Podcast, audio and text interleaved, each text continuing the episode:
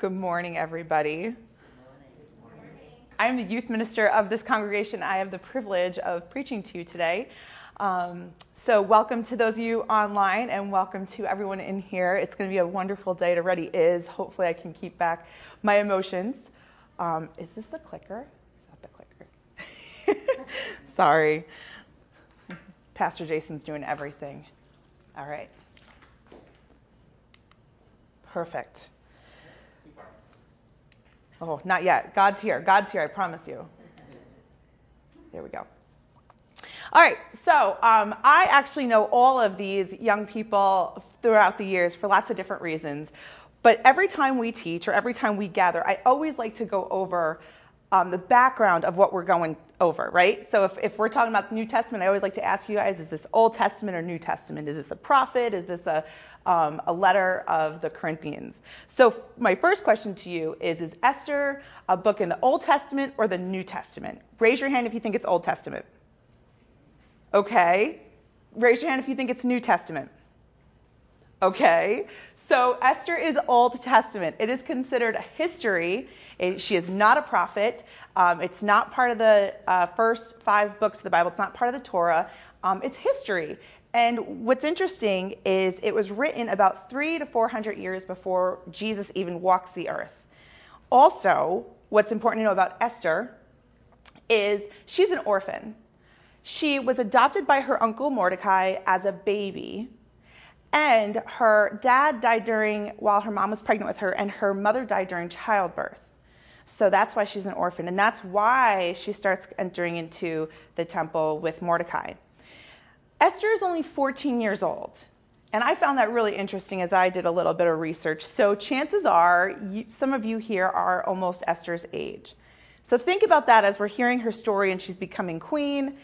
Also, I want you to remember that Haman in this story would be considered the first Hitler. He wanted all the Jews wiped out, and that's very important as we continue. Also, what's very interesting about this book, and probably one of the only books of the Bible, is that God's not mentioned.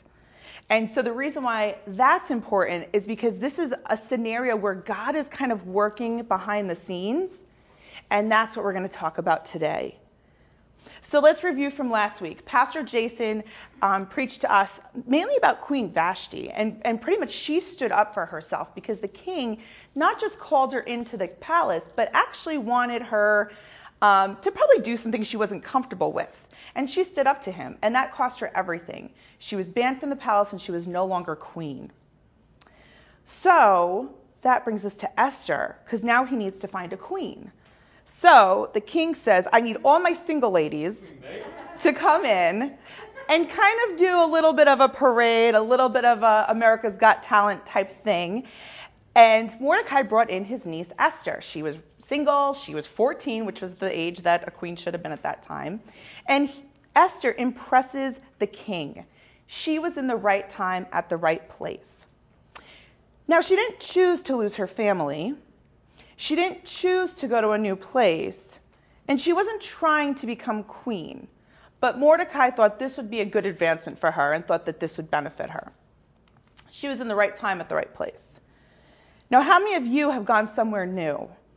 Maybe a new town, a new school, a new homeschool group gathering, a new team, or even a new family. Some of you have had to go through different households. And it's not always easy, but a lot of times we find that God put us in the right place at the right time for different reasons. I can remember the first time I came to Reformation. It was probably about 10 years ago. It was Christmas Eve service. The reason why I was here is because my husband, Matthew, who is the associate pastor of this church, had just graduated seminary, and Pastor Lauren Swanson, those of you might remember him, invited Matt on board because he needed a church to hang out at.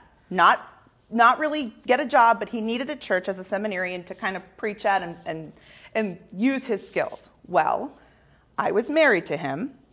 I was being a good wife. I'm not always a good wife, but at this time, 10 years ago, it's easy to be a good wife when it's brand new in the marriage. I come with him.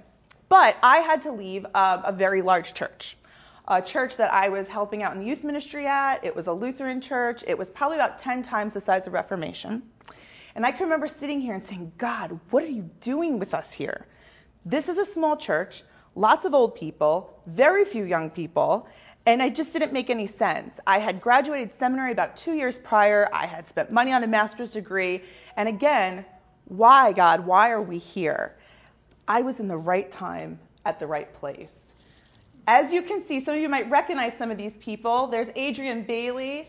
There's the Christian kids. And there I am as a bright, young youth minister at Reformation. And some of you might even recognize this house. This was Melinda's house at the time. But now it's the Adams house, that beautiful yellow and red. And it was one of our first Supercharged Wednesdays, probably about 8 years ago. I look so cute there. So young, the wrinkles aren't there as much. Another story I want to share is before I used to take the youth group to other churches for Lent, I actually went to other churches for Lent. I love checking out churches. I'm kind of a church nerd in that respect. And I went to Griffith Methodist for one Sunday. And there I ran into Sarah Filer. Sarah Filer is here. Her son is Jeremy Filer, and he's making his confirmation today.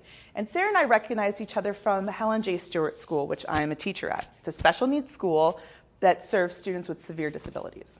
So we were talking, and ironically, that Sunday, Griffith Methodist was announcing that they were closing their doors. I wasn't planning on that at all. So with that, Sarah and I kept in touch, and she started coming to Reformation. Again, it's a little dark, but there's Jeremy and I at the dance. We were at the right time in the right place. Now, what you also don't know, I mentioned a little bit, is that not only did Jeremy go to my school, but a couple years later, he would be in my class. And so I got to be Jeremy's youth minister and his teacher. Right time, right place. So what do you think confirmation is, guys? Is it the right time and the right place? I guess, right? Like, you all prepared, you spent time being here, but I can bet you're not going to remember much of today. Now, I'm sorry, parents, I'm sorry, Pastor Jason, but I have to be honest.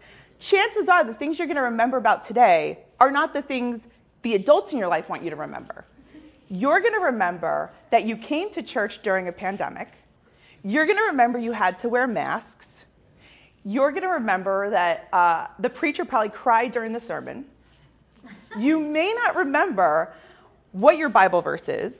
Chances are you're probably going to forget your stole somewhere in the next 5 to 10 years, and I can guarantee that's a possibility because when I talked to our past confirmands and said, hey, send me a picture of you and your stole, half of them said, I don't know where it is.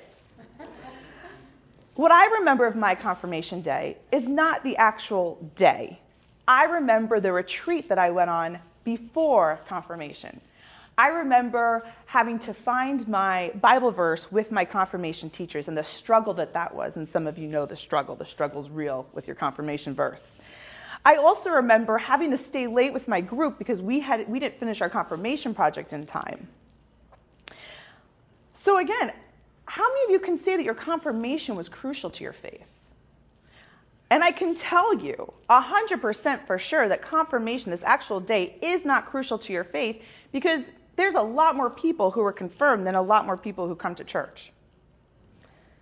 So what is crucial to your faith?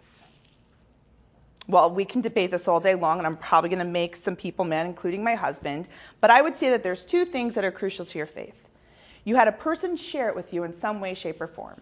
Now, the good Lutheran student in me wants to say, that's a preacher. Okay, well, if that's the case, then everyone who comes to church should be here on a regular basis because they're being preached to.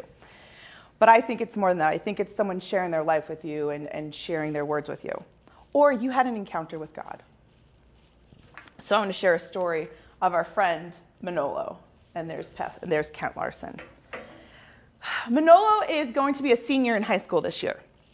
He has been a part of this congregation for quite a long time, probably before me, and I've known him since he was fifth grade, so I've known him for a very long time. And if you know Manolo, he is a bright, bright young man. He can talk to anybody, but he always has to feel comfortable too. He likes to kind of be the young person with a lot of older people. He will really open up once he feels warm and welcomed. Anyway, he was recommended to attend the Leadership Summit with our Synod. It's a nationwide program for youth, and we had 3 students go from our Synod, and Manolo happened to be one of them. This was about a year ago. And so he goes, And he tells me the story, and he says, I really didn't feel like I belonged there. I really had a hard time meeting new people. And I know him. I know it's because he didn't feel included. Okay, now he may have not said that, but that's Manolo. He needed someone to kind of invite him in to feel included. Well, anyway, he's sitting there listening to a speaker, and the speaker stands up and says, I remember a time where I felt like I didn't belong. And at that time, Manolo is kind of going through these emotions, like, I'm here in this place, and I don't feel like I belong either. Well, at that moment, he actually feels a hand on his back, and no one's there. And he knew instantly that was God's hand on his back. And I can remember, there's nothing more you want as a youth minister than to hear one of your students talk about an experience with God. And so even though at that time he did not feel like he was in the right place or the right time, it wound up he was. So let's go back to Queen Esther. So one of the things that we can talk about her is she was bold enough to go to the king.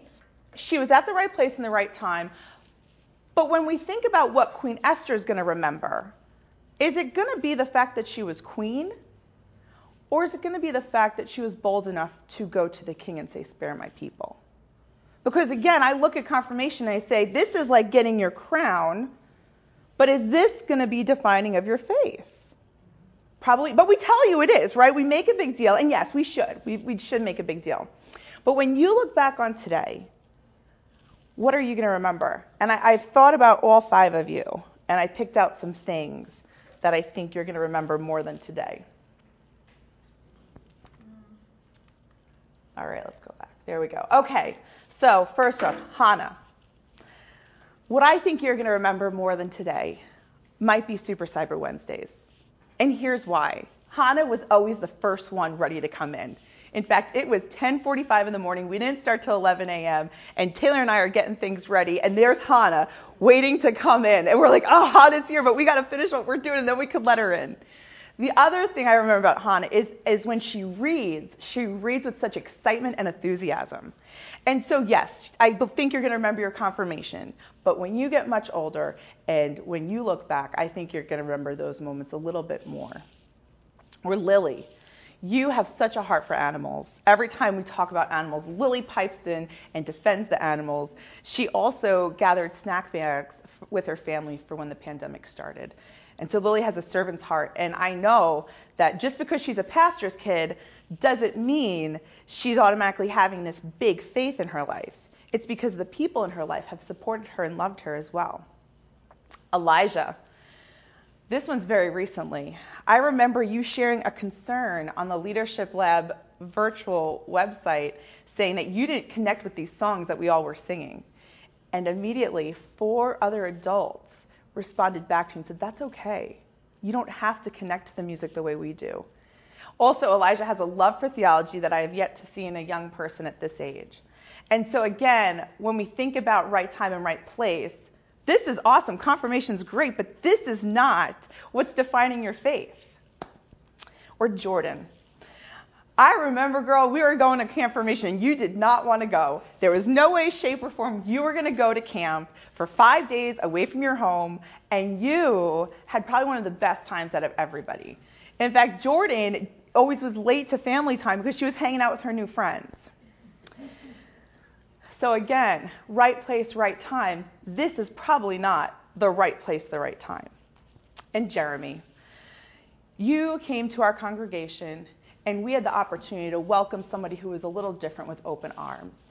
We heard your voices, we tolerated your kisses on our head, but you gave us faith to understand that this kingdom is open for everybody, and not just people who look or think like us. So Queen Esther, the right time, the right place. God used her in the right time and the right place. Her confirmation day was the day she became queen. But the day she's going to remember most is the day she approached the king, risked death, and asked him to spare her people. Today is a day where we as a church honor your baptism and celebrate your growing faith. Today you planned on being here. You spent 2 years learning. You spent 2 years working with your parents, getting your device to say the right prayers and the right words. But just because you're making your confirmation today does not mean that God is suddenly going to break through and bless you. God has been blessing you the entire time.